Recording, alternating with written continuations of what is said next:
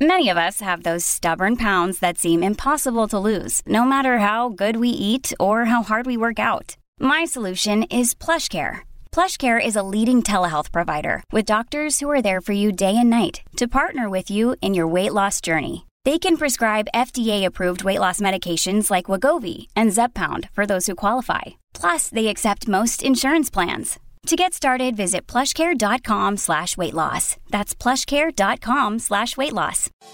Good morning, Oregon. It's Tuesday, March 29th. This is Andrew Theen with a news briefing from the Oregonian and Oregon Live. A 24 year old man was drunk when he crashed his car into a homeless encampment in Salem this weekend, according to court records, killing four people and seriously injuring two others. The state alleges that Enrique Rodriguez Jr. had a blood alcohol content of at least 0.15 when he smashed into the tents and killed several people this weekend. Salem police identified the victims as Jalwin Beck, Luke Kagi, Joe Posada III, and Rochelle Zamacona. Three of the victims were in their 20s.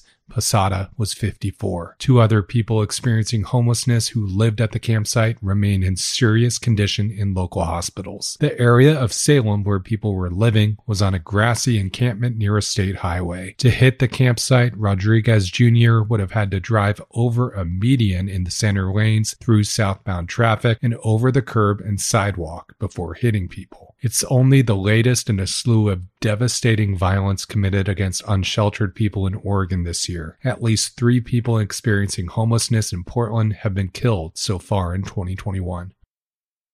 Oregon is now averaging about 200 new cases of COVID 19 per day over the past week, the lowest level in the state since early July. State health officials reported a 21% drop in weekly cases on Monday. That's the ninth straight week of plunging case figures. But health experts say they're keeping an eye on the Omicron subvariant BA2, which is already the dominant strain in multiple countries. Cases are up in 10 states and Washington, D.C., according to the New York Times. The subvariant is even more transmissible than Omicron. Oregon officials said we could see cases rise again, with a peak of roughly 300 hospitalizations expected in early May, according to OHSU's forecast. Right now, hospitalizations are on the decline. The state saw a 39% drop since March 21st.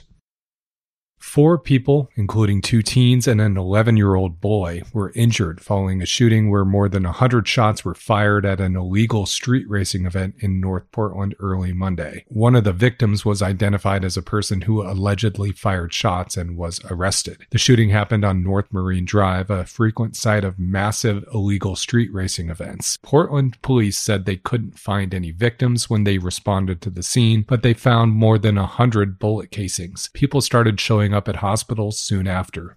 Adrian Ramirez, a 21 year old man, was one of those victims who showed up wounded and was later identified as a suspect. Ramirez faces attempted murder, assault, and unlawful use of a weapon charges. Elsewhere in town, Portland also saw a homicide on Sunday night, the 24th apparent slaying of the year, this time in the Madison South neighborhood.